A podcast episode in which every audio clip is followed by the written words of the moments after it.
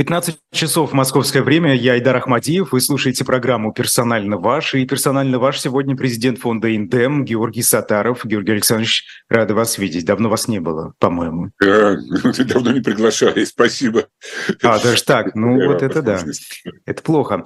А, да, но у нас очень много тем накопилось. Они, по-моему, очевидны. Прежде чем мы к ним перейдем, небольшая рекламная пауза, чтобы нам потом не отвлекаться. shop.diletant.media – это интернет-книжный магазин, Э, где вы можете приобрести помимо книг еще много всего. Вот, например, сегодня топ-лот а, – это остатки постеров «Дилетант» с автографом Алексея Венедиктова. Их осталось совсем много. Вот у меня тут есть списочек, например, «Корейская война», «Кремлевские дамы», Никита Хрущев, Потемкин, «Покорение Сибири» и так далее. Всего по максимум по 4 экземпляра, некоторых даже вот по 2. Поэтому, если э, вы хотите их приобрести, можно прямо сейчас успеть перейти на сайт shop.diletant.media. А, постеры достаточно большие, их можно повесить э, на стену в комнате, подарить и так далее. Все это очень памятные вещи э, на которые вы потом будете смотреть и вспоминать. Особенно любителям дилетант посвящается, дилетанта посвящается. Ну и э, фирменные футболки. Дилетанта, опять же, да, это хоть ты не будь как эти, взвейтесь кострами и так далее. Конечно, вы знаете, Георгий Александрович, я вот посмотрел на эти футболки. С этими надписями как-то опасно, по-моему, ходить по улицам российских городов сегодня. Очень Было опасно и до этого. Сейчас, сейчас особенно, да. Ну вот вы аккуратненько там э, под, под э, куртку, тем более холода, э, приходит, покупайте shop.diletant.media. Георгий Александрович, начнем, я думаю, с Израиля. Да. Уже несколько сотен человек и по ту, и по другую сторону стали жертвами этой трагедии, которая развернулась на Ближнем Востоке. Скажите, вот писатель Александр Ильичевский накануне назвал происходящее Холокостом. Повторил за ними Виктор Шендерович, он назвал это продолжением Холокоста. А вот Ильичевский написал еще, что это не только проблема Израиля, но и проблема цивилизации в целом. Вот как вы лично воспринимаете э, этот конфликт? Э, почему сейчас? Конфликт чего с чем? Как его можно характеризовать? Ну, э, однозначного ответа, почему сейчас, нету. Хотя жизнь жутко сложная штука, я все время пытаюсь это объяснять, но, а, как всегда, довольно безуспешно. Значит, смотрите, ну, во-первых, есть общая закономерность, когда происходят какие-то крупные, а, крупные конфликты, в результате которых люди уничтожают друг друга по привычке, любимый, то э, у таких конфликтов бывают протуберанцы. А, как бы они, они порождают э, какие-то дополнительные локальные конфликты, не обязательно тематически тесно связанные с этим. Но, например, Вторая мировая война породила конфликты в Африке, а, особенно в северные, да, и не только в северные, ну, имеется в виду то, что называлось национальное освободительное движение, там антиколониальные и так далее, и так далее. Вот, то есть как бы это не то, чтобы рациональный расчет. Э, обычно мы преувеличиваем свою способность рационально рассчитывать. Это социальная зараза, если угодно. Э, такая. Ну, Такой ящик Пандоры, который открывается, и оттуда конечно, все вылетает, все конечно. такое черное. Угу. Да. И вот, эм, и поэтому, с одной стороны, на вопрос, почему сейчас, понятно, потому что возник конфликт, э, который приобретает мировой масштаб, который затягивается, который кровавый и так далее, и так далее. И он на фоне того, что не было такого уже э, довольно давно э, по меркам человеческим, слишком давно даже, вот, то это оказалось заразно. Почему это заразно оказалось именно там? Это могло оказаться и в другом месте. Прецедентов много, как мы знаем.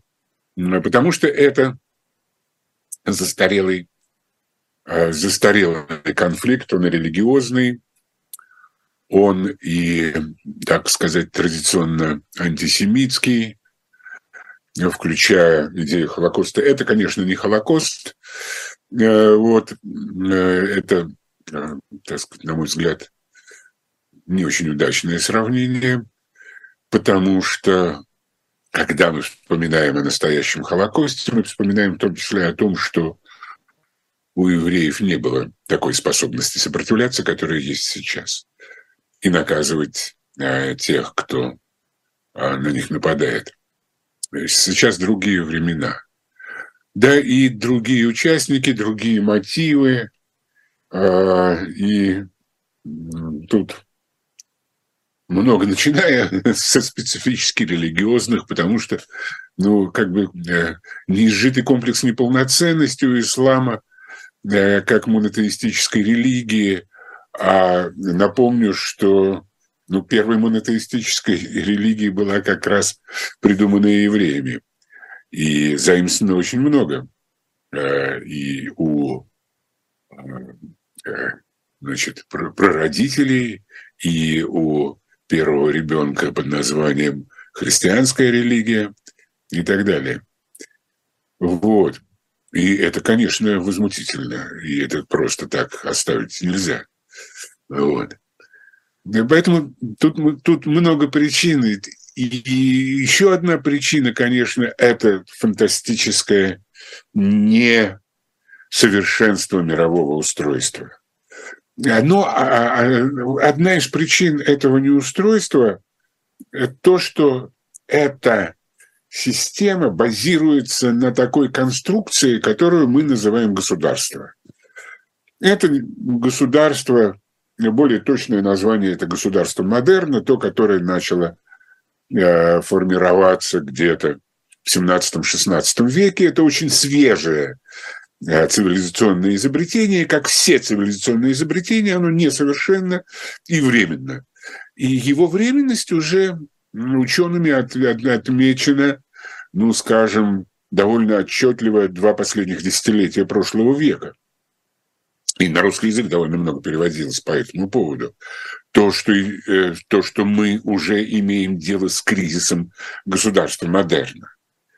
Ну, например, э, и это связано с тем, что происходит теснейшим образом, э, государство модерна возникало как, э, как бы на рынке социальных услуг, оно возникало как предложение безопасности.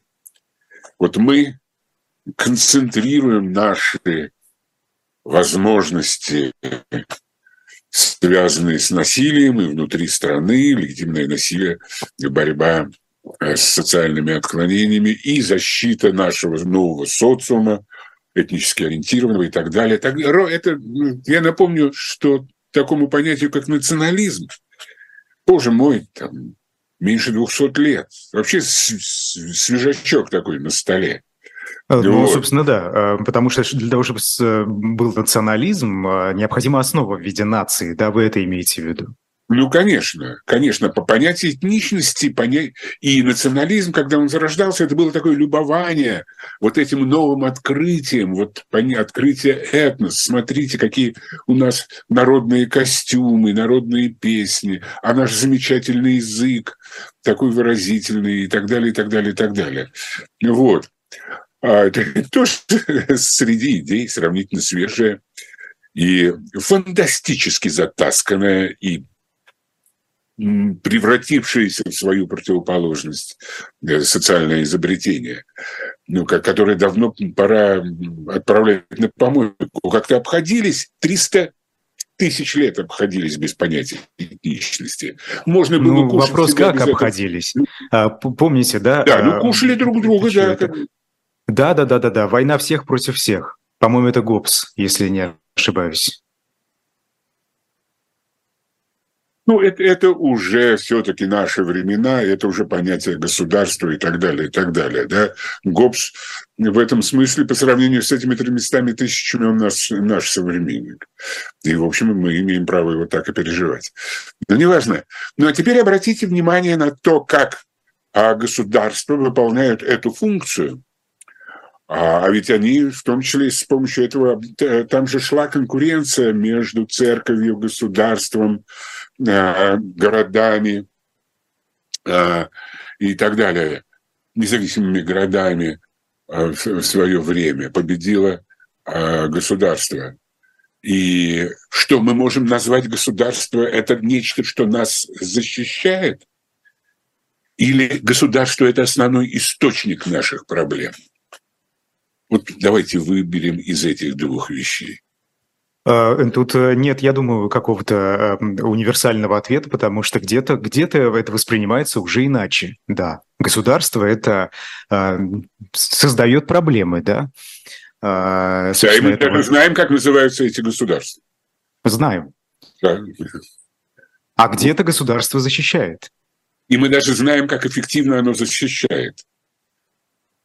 Ну, например, США. Как 11, как 11 сентября оно защитило огромное количество людей. Да?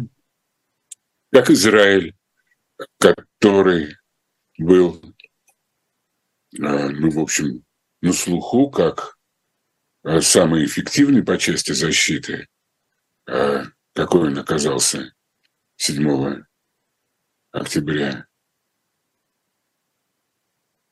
Значит, да. что? Вот.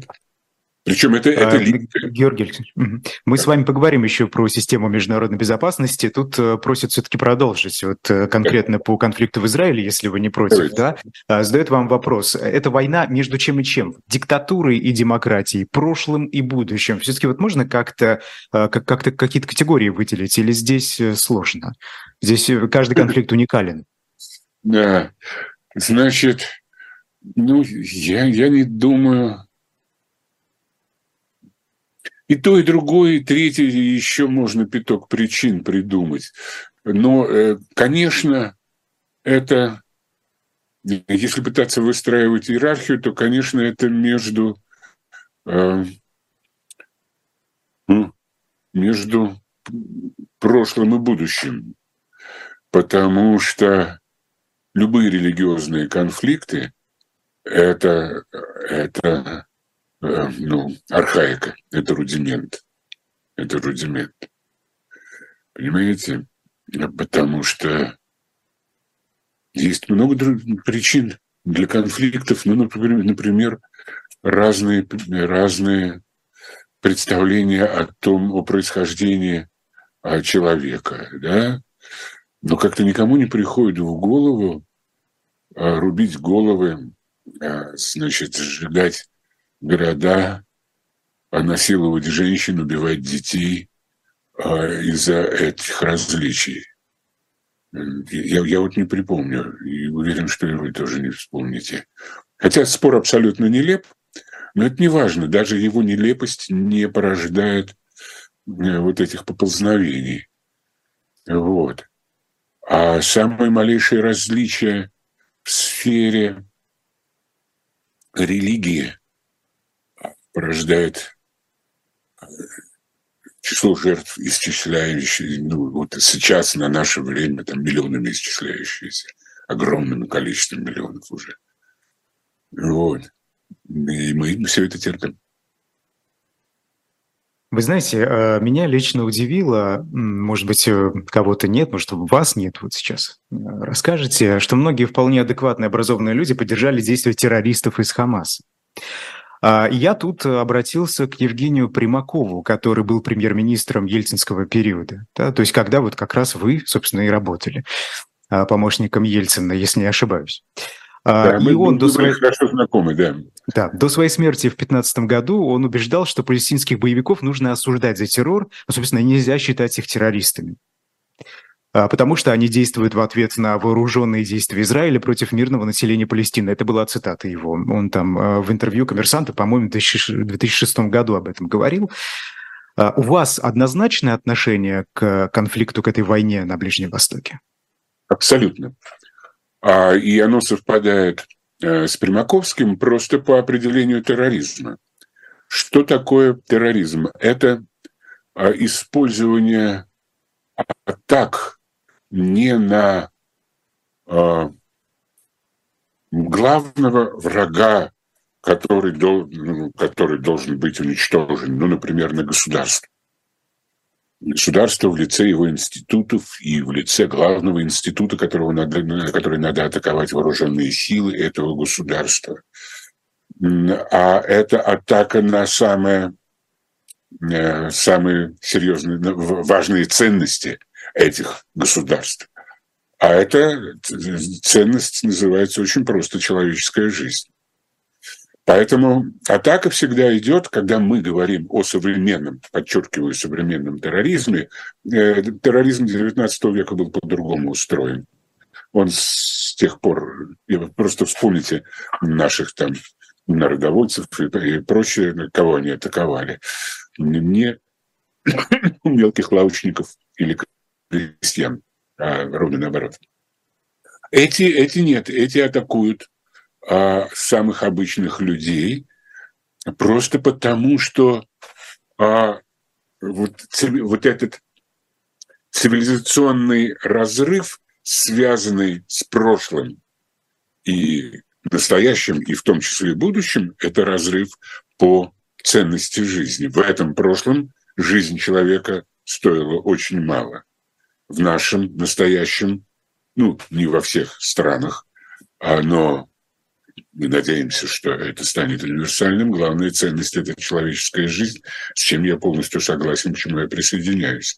И атака идет именно на это, на жизнь обычных людей, которые не в состоянии, в соответствии с устройством современного государства, который берет на себя функцию защиты. Но нету автоматов, у людей и базук у людей, которые прячутся от ракет и бомб. Просто они не снабжены, они не имеют права их носить, правильно? Это не, не то, чтобы я э, агитирую за то, чтобы они их носили. Это опять у нас мы к Гоббсу вернемся, правильно? Ну вот.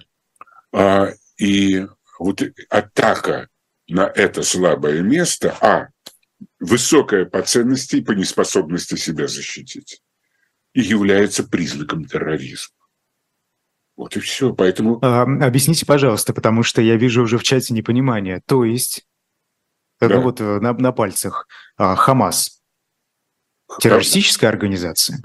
Без, бесспорно, совершенно. Ну, просто Примаков считал, что их можно осуждать за терроризм, но считать террористами нельзя, по его мнению. А, это игра словами.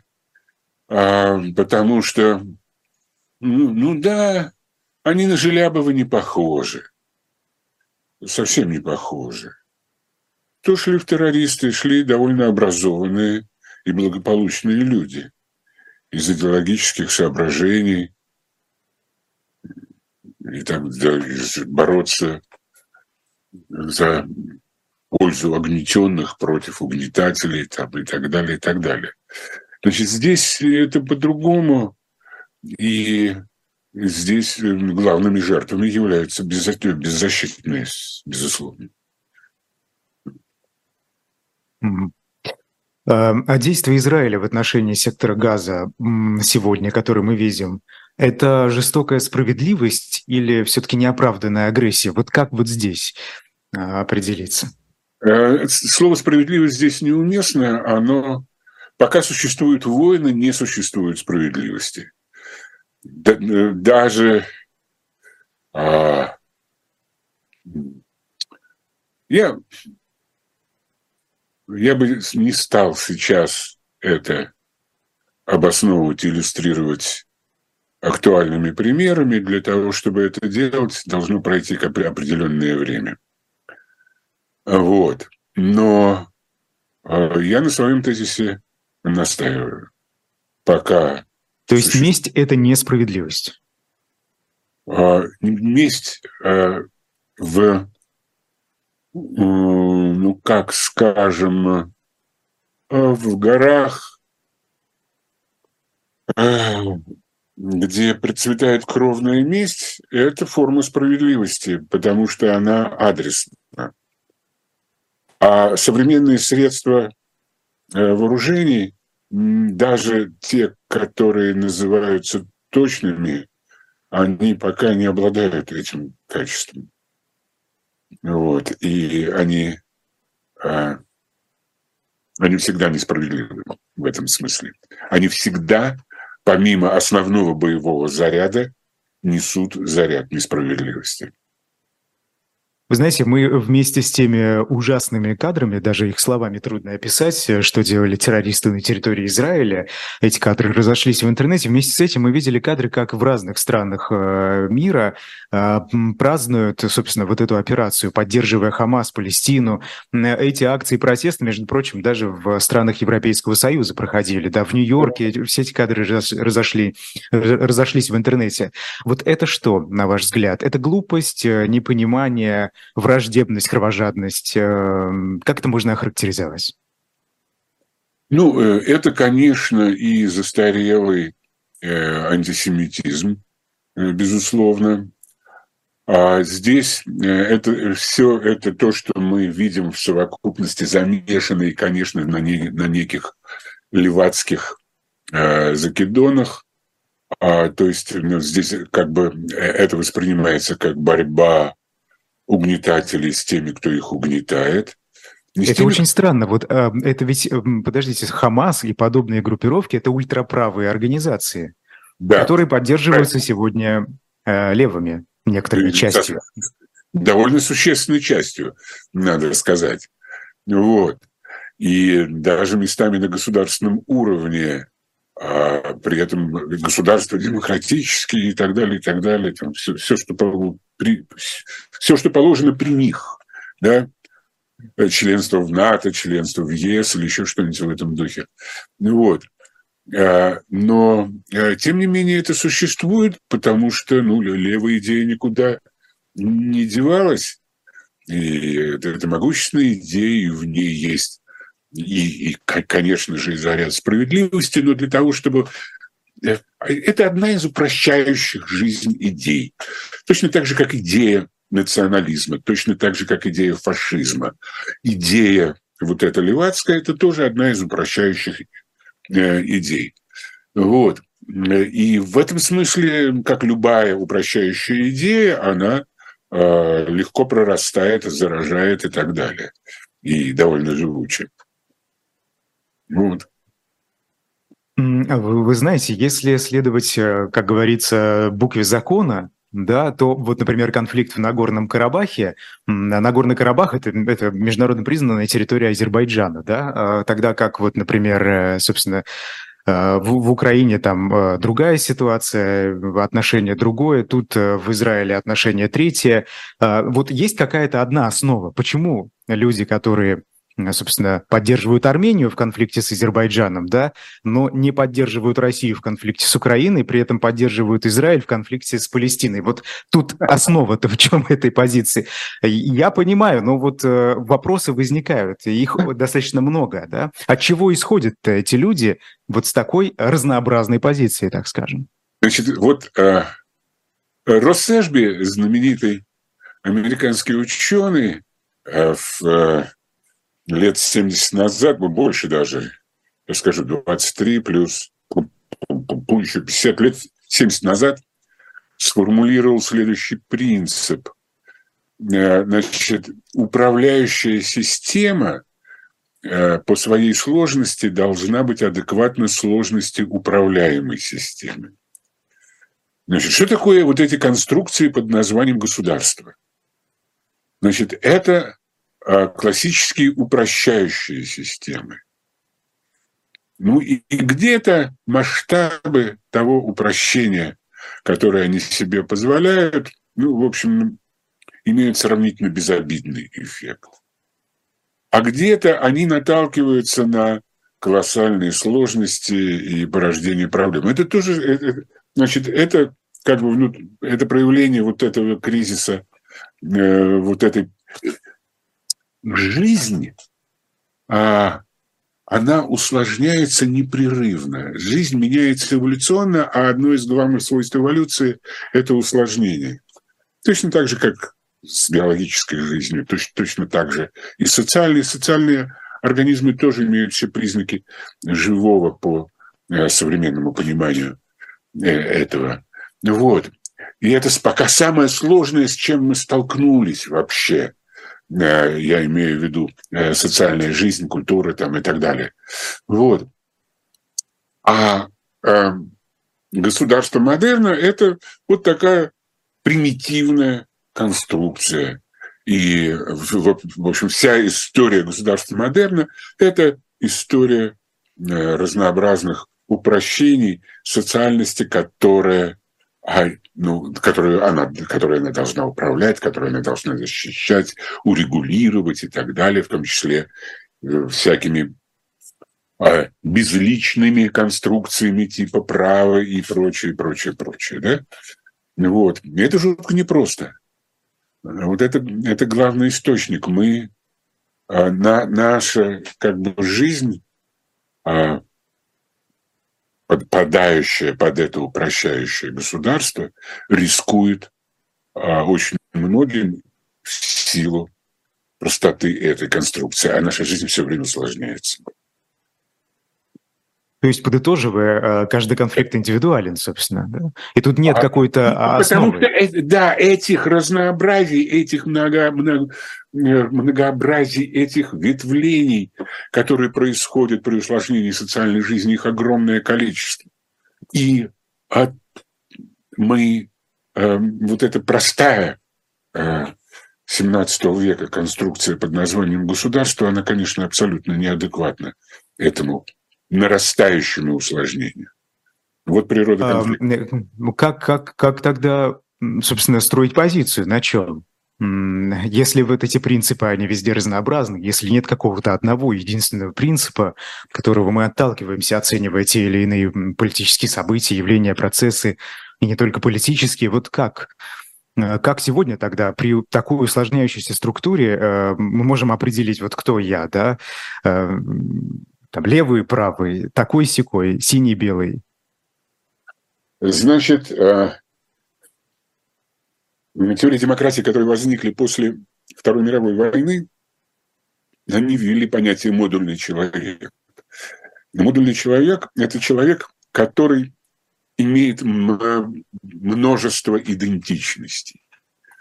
Это и мое государство, конечно, и моя национальность, и моя профессия, и моя семья, и школа, где я учился, и ребята, и девчата, с которыми мы встречаемся раз в пять лет, и так далее, и так далее. И это компания, в которой я играю преферанс примерно раз в месяц. И каждую неделю бегаю с друзьями по баскетбольной площадке. Вот. И тот клуб, в который я хожу как любитель э, коллекционирования марок. И партия, за которую я голосую, и куда я хожу одновременно, э, значит, на каждые выборы я хожу, значит, от имени этой партии наблюдать за выборами. И так далее, и так далее. И эта множественность – это способ и отражение разнообразия интересов, которые, опять же, это разнообразие растет неизбежно, да, потому что у меня появляются интернет, и там у меня несколько а, идентичностей и прочее, прочее, да, вот. И а, это, да, при этом очень важное свойство, а, ну, характерное именно для современных демократий, это то, что а, ваше многообразие идентичности, оно свободно. Я в любой момент могу прервать эту идентичность и заразиться парой новых. И как бы передать себя а, этим новым идентичностям. И на, и, на самом деле это обладает неким эффектом склеивания, как папье-маше, это конструкция как папье-маше, через то, что люди могут быть представителями разных идентичностей в разных произвольных наборах, это склеивает эту идентичность. Государство этого не понимает и не видит. И это страшно. И, а, а, а здесь присутствует все то, что за нами наслоено поколениями. Да? Вот та же религия, та же принадлежность верованиям, э, та, та же принадлежность э, этничности и прочее, прочее. Значит ли, что усложняющаяся структура общества приведет к тому, что ну, мы просто получим огромное количество конфликтов, и вот эти разногласия уладить не получится? Что мы примерно вот это и видим. Да? Отсюда же вопросы Абсолютно. более глобальные. Это, это международная безопасность, как, собственно, эту систему вообще организовать, Что вы думаете? Абсолютно правильно. Потому что в результате, значит, мы видим пример Карабаха. Спор идет вокруг того, какому из государств принадлежит этот пятачок под названием Нагорный Карабах. Речь идет об устарелой, неэффективной конструкции. И какой из этих конструкций принадлежит Нагорный Карабах, от этого спора зависит жизнь людей. Так что мы должны думать про эти конструкции? Вот. Справедливо, да. А, ну, собственно, как это искоренить, это, по-моему, вот я, я не вижу никаких вариантов. Это постоянный вопрос жизни, а, потому что до, до этого мы не видели, а как искоренить э, дефекты феодализма, э, вот, э, которые многие, между прочим, замечали с разной степенью деликатности от Монтэня до Гоббса. Вот. А, Георгий Александрович, я прошу прощения, что прерываю, но все-таки посмотрите, искоренение феодализма и всего, что было до него, а, тут простая схема, на мой взгляд. Это власть еще более крупных структур, а, это победа над феодализмом как, какой-то центральной власти, собственно, да. А, а тут-то как? А, получается, все это выстраивалось наверх, пирамидка строилась, а сейчас нужно ее разрушать. На основе чего и как это произойдет? Значит, И это то, что меня очень сильно занимает, потому что я, я конечно, а, значит, могу как диагност э, социальный сформулировать э, анамнез, да, диагноз даже, да, вот почему это происходит. Вот это происходит из-за такого-то явления, да. А как лечить, я не знаю.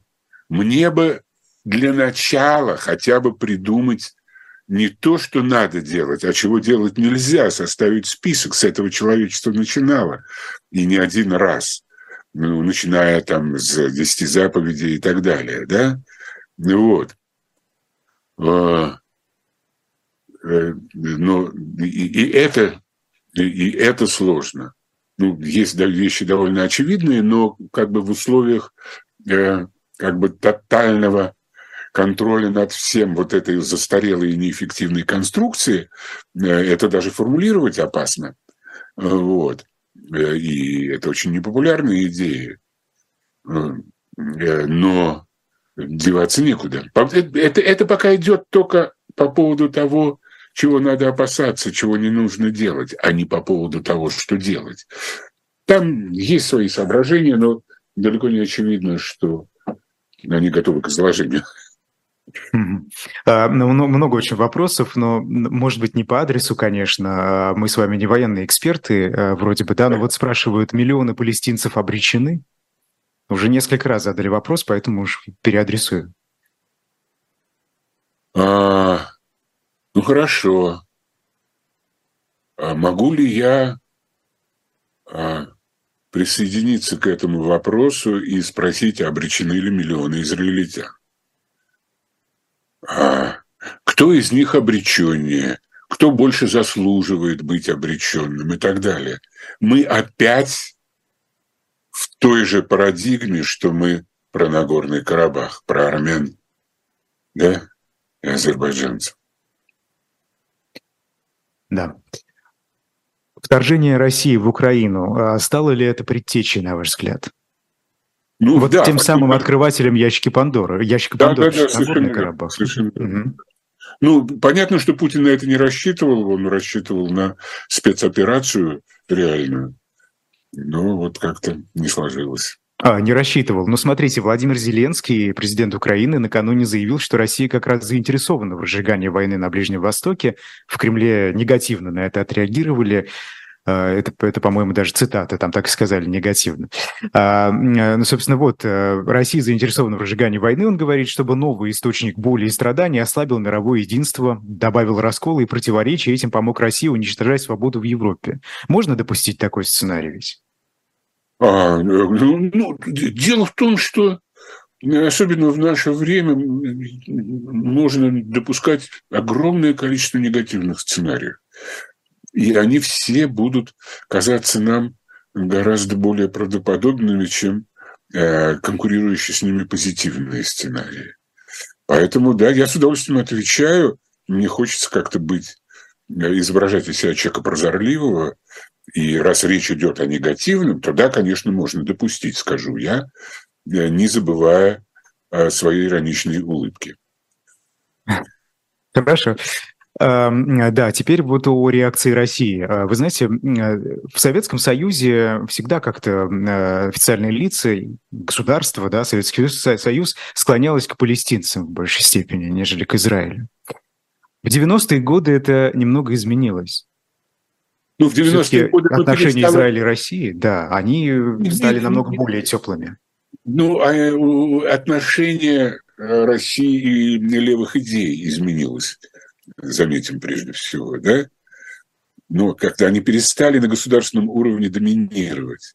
И было бы смешно, если бы этими соображениями руководствовалось э, ну, даже подсознание, это, это происходит на подсознательном уровне, не на, не на уровне вычерчивания графов или иных диаграмм, или расписывание каких-то таблиц. Это, это происходит абсолютно... Что, левое? Да? Тут пахнет левизной? Нет, это не мое, да? Вот. Э, это, это даже не на уровне формулирования левое и не левое, просто на уровне ощущения вот этих запахов. Вот, абсолютно подсознательно. И э, поэтому, э, естественно, что это менялось. Ну вот. Что еще можно сказать? Ну да. А, Антон Орех э, написал интересно вот по этому поводу. А, Советская власть и советский народ поддерживали арабов-палестинцев. Российская власть пытается дружить и с палестинцами, и с Израилем, но постоянно промахивается мимо обоих стульев. Российский народ по-прежнему за арабов и палестинцев, и причина очень проста. Проста до безобразия. Он пишет кухонный антисемитизм и никакой геополитики. Поэтому, когда эти черные, в кавычках, приезжают сюда батрачить, они плохие. А когда бьют евреев, не просто хорошие, а прям отличные ребята. Это откуда вот э, берется такое отношение? Ну, э, это, это довольно если говорить о э, несчастной и большой части наших соотечественников, э, недообразованной, недокормленной, недополученной счастья в семье и так далее, и так далее, от родителей, и много чего, а, то это, конечно, очень правдоподобно. А, ведь, э, смотрите, есть, есть вещи почти вечные. Ну, например, а, значит, это, мы не, мы, это не мы напали, это нас позвали защитить. Этому несколько тысяч лет. Понимаете? Несколько тысяч лет. И это только из письменной истории. И воспроизводится постоянно и уже в 20 и в 21 веке сплошь и рядом. Да? Вот. И точно так же, а, значит, преступление евреев против Христа, э, которое им приписано, вот, в общем, более-менее понятно, что существовали евреи. До сих пор непонятно, существовал ли Христос, и было ли преступление. Но это не важно.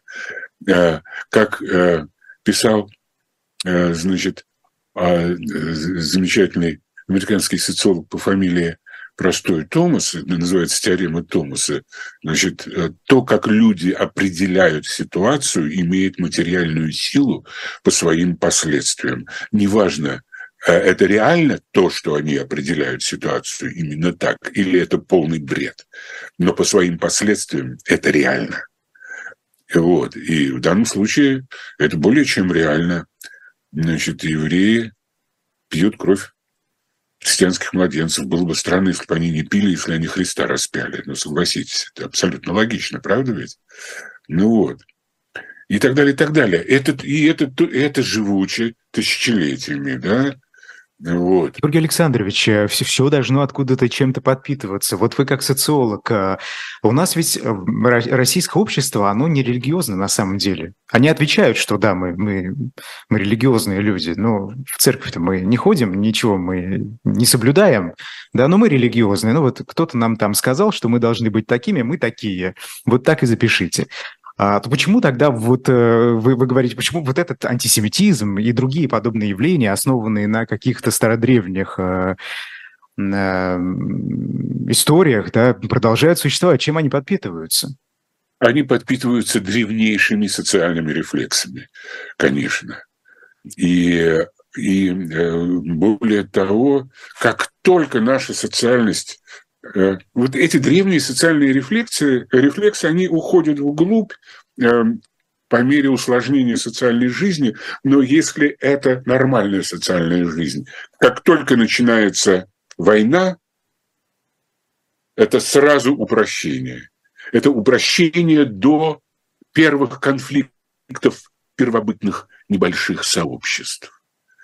И тогда работает очень простая социальная модель. Мы и они. Все. Мы – это люди, все остальные – чужие. Вот. Их можно кушать, их можно убивать и так далее, и так далее. Вот. Э, то есть это не то, чтобы, опять же, это формулируется ровно так. Это а, обогащается разными оболочками, которые напридумывали за эти тысячелетия. Вот. Э, обрастает разными примитивными социальными мыслями. Но самое главное у этого – это потрясающая, завлекающая простота. Да, никаких формул, все очень просто. Они, они. они, они черные, мы, мы белые. Да, например. Э, ну или другие какие-то категории, да. А, а, Рамзан Кадыров. Давайте вот так перетечем. Да, к, обсудим его. Он э, поддержал палестинскую автономию, а, предложил отправить чеченских бойцов для наведения порядка на Ближний Восток. Но мы не будем, я думаю, вот это обсуждать. Э, в целом здесь, по-моему, все очевидно. Но откуда столько самостоятельности у руководителя региона? Ну, ну во-первых, э, э, это значит, отношения между Кадыровым и Путиным, это такой типичный пример феодальных отношений, да? Вот. И, и эм, главное, в чем должен был поклясться Кадыров перед Путиным, как я себе представляю это, я пытаюсь реконструировать это, чтобы Чечня не создавала для него проблем. Вот. То, что говорит Кадыров, ну, в общем, посылка туда, ведь ну, как деликатно, э, значит, для, для умиротворения же посылает он. Очень хорошо сформулировано. Вот. Я не уверен, э, что их там будут ждать с распростертыми объятиями. Более того, я не уверен, что их туда пошлют. Вот. А, ну, там, если это покажется по каким-то причинам э, Путину а, созданной проблемы, он цикнет на Кадырова, он об этом забудет. Если не покажется, то Вы это думаете, пройдет. цикнет? А, ну, просто вот тут вопрос, где, где красная черта эта пресловутая? Да, вот, например, на днях а, Кадыров опубликовал видео избиения своим сыном подозреваемого, и это, по-моему, полное пренебрежение российскими законами. Это тоже такая часть компромисса между федеральным центром и Кремлем? Ну, видите ли, я не стоял, э, не стоял со свечой, а в э, бункере, в котором был вырублен э, украинскими дронами свет, когда подписывали договор Аммажа на бумаге, значит, кровью, расписываясь Путин и Кадыров. Поэтому граница, если я, я думаю, что граница на самом деле каждый раз определяется ощущениями Путина от хок, так сказать, по обстоятельствам. Выстроенные отношения между федеральным центром и Чечней, в данном случае, раз уж мы этот кейс с вами разбираем, это это ошибка Владимира Путина? Ну, то есть это то, что, э, к чему привели действия Владимира Путина? Или все-таки это вот ельцинская Россия тех времен, когда вы были советником, откуда идут, растут э, ноги? Ну, э, есть, есть знаменитый тезис, что значит, все, все безобразия, которые творятся значит, в, при путинском режиме, это все значит, ростками уходит в ельцинский период. Значит, это справедливый тезис. Э, и он справедлив для любого, для любой эволюции в любое время. Я сейчас говорю о социальной эволюции. Вот. Другое дело, что реальная социальная эволюция и реальное ее освещение а, устроено несколько иначе. А, в будущее переходят и отрицательные, могут переходить и отрицательные стороны, и позитивные. И если вдруг оказывается так, что переходят только отрицательные и не переходят никакие позитивные, э, то а здесь э, э, закладывается, закрадывается подозрение, что какая-то специфическая система отбора из прошлого в настоящее и будущее работает. Ну, например, свобода прессы э, не перешла в будущее из э, ельцинского времени. Ну, более-менее конкурентные выборы, они только формировались, конечно, тоже не перешли. И так далее, и так далее. Соблюдение, я не знаю, отсутствие пыток в колониях не перешло. Ну, как-то при всей свободе прессы не, не было этой темы, да? А тут вдруг появилось. Как-то вот так это все получается. Поэтому а можно ли сказать, что да, чеченские войны, две чеченские войны были э, во времена, э, в 90-е годы, да, были, были даже некоторые идеи, которые обсуждались э, в 90-е годы, и которые можно рассматривать, я не хочу их формулировать, а, и так, которые можно рассматривать как, как бы породившие эту систему отношений. И так можно натянуть. Вот. Но было и многое другое. Не Вы не хотите формулировать, а, вы не хотите формулировать по какой причине? По совокупности причин. Хорошо, понятно. А, да. Что тогда унесет Россия будущего? Конечно, сказать очень сложно, да, потому что мы не знаем, что ждет, собственно, Россию, какие общественно-политические изменения, но можно ли, и тут был такой вопрос в чате, уже не скажу, кто его задал, а, по поводу настоящего федерализма в России. Возможен ли он? Теоретически возможен. И ну, практически к этому потихоньку шло, но очень тяжело, конечно, в 90-е годы, ну, как и многое другое шло тяжело. Но все-таки ощущались некие тенденции, ну и понятно, что как бы дули, дули совершенно другие ветра. Возьмите себе столько федерализма. Да, сколько сможете переварить. Сколько сможете да. переварить, да. Да, совершенно верно. Вот, и... Но это было сказано в Татарстане или в Башкортостане, не в Чечне. И там, и там это было сказано. И там, и там там и там. Э, вот. И в результате были э, этих высказываний были погашены очень жесткие национальные популярность очень жестких национальных движений и в той, и в другой республике. В результате этих высказываний. Леонид Викторович Смирнягин, советник президента э, Ельцина по региональным вопросам, сказал, что вот эти две его фразы а, значит, это самые федералистские фразы за историю федерализма. Но это не Смирнягин придумал. Кто-то mm-hmm. другой придумал, я не знаю. Может быть, сам Ельцин у него, у него бывало. А, да. А, ну вот у оппозиции, кажется, нет плана, во всяком случае, я его не вижу, как вообще все это построить, какие-то общие высказывания. Вот, кстати, об оппозиции. А, вы знаете, тут э, Максим Кац, э, достаточно популярный политик сегодня, с, и команда Алексея Навального, без этого самого Алексея Навального, потому что он сейчас находится в колонии, не, не могут договориться о создании коалиции, об объединении, о том, как действовать и какую стратегию выработать для президентских выборов следующего года. Ну, во-первых, давайте начнем с вашего отношения. Вообще тут можно а, что-либо сформулировать? Нужно ли объединяться или все это пустая трата времени, а, денег, сил, э, эфирного времени и так далее? Ну, а... ну это все равно, что бить пьяного или ребенка. А, значит, решать задачу объединения. А, значит, по... так, я, я прошу прощения, мне надо, я забыл включить питание. Сейчас. Да, да, конечно. Это, конечно. это очень Мы... быстро произойдет, просто надо поднять. Все, порядок я не исчез. Все, очень быстро, да. да. Вот, э, потому что э, есть столько проблем, ради которых нужно объединяться. Например?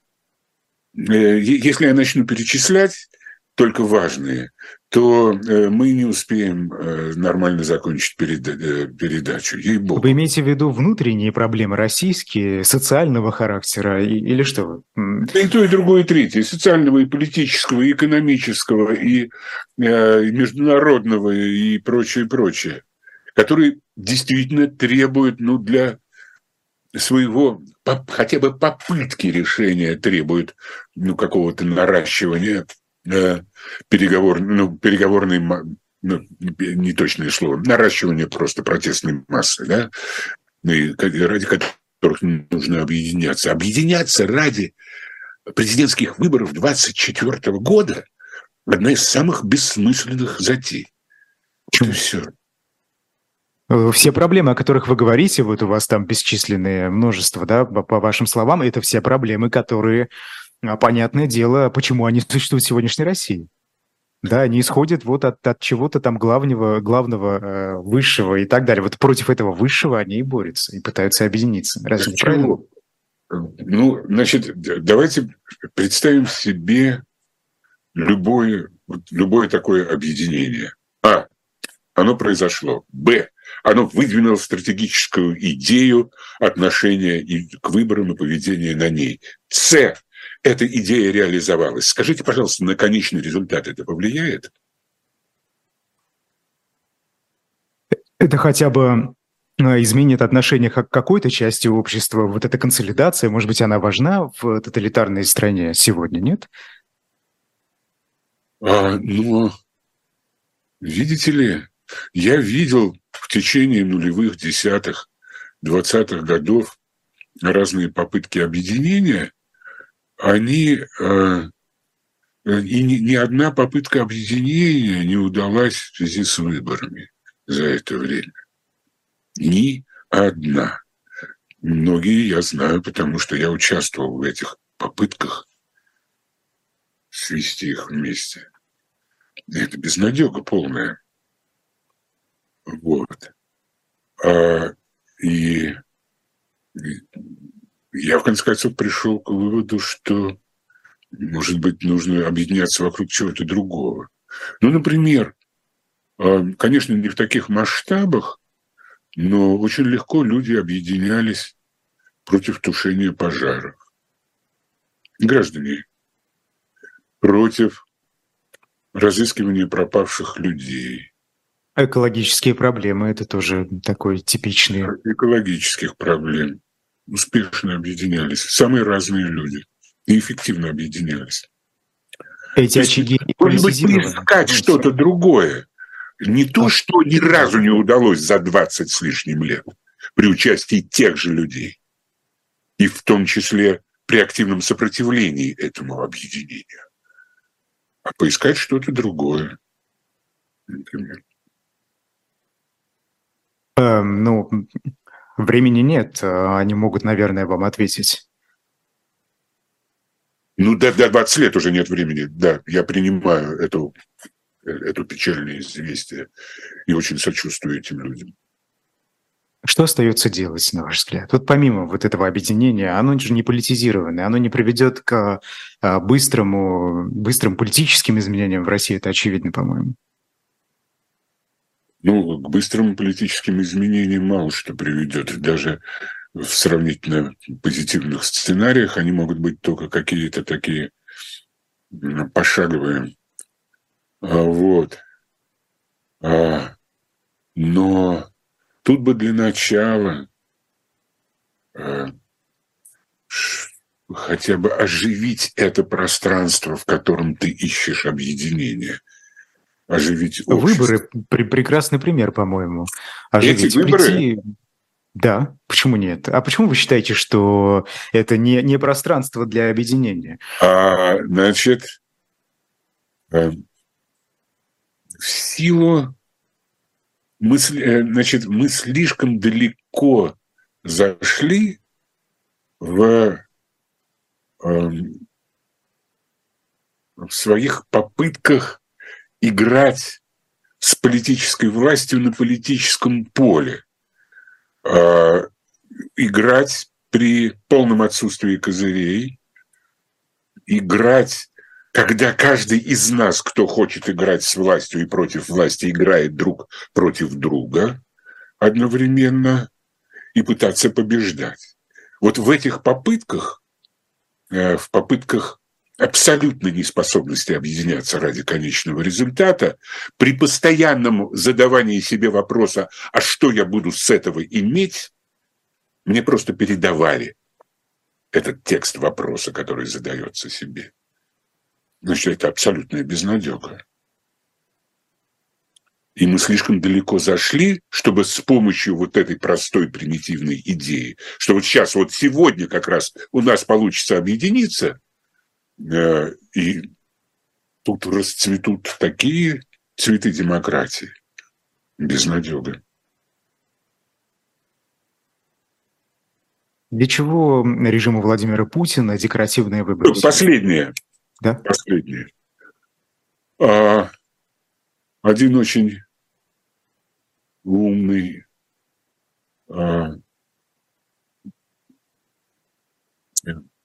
то ли австрийский, то ли немецкий правовед, я уже забыл. А, он сказал, если хочешь изменить жизнь, начни с того, чтобы изменить себя. Я не вижу ни малейшей попытки изменить себя, но много попыток изменить жизнь. Конкретизируйте, пожалуйста. Ну, Я просто будут вопросы. И, да, и, что в этой позиции не так? Как, как им изменить э, себя лучше? Вот, изменить, вот, ну, например, перестать задавать себе вопрос, что я буду с этого иметь. И на, как, какую позицию я займу, когда мы победим.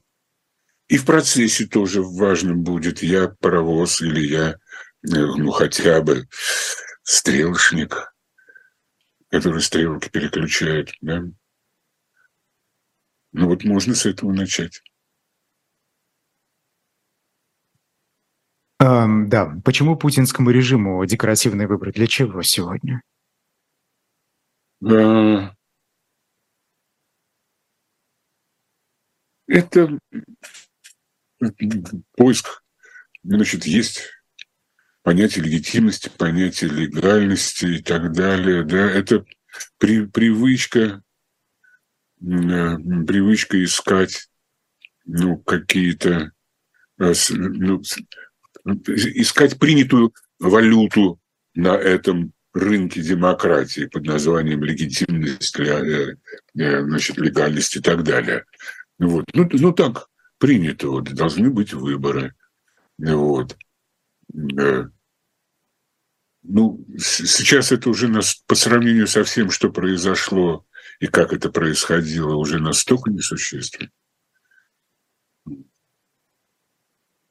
Просто это вот выборы как некое событие в России, вот на этом фоне фантастически несущественно.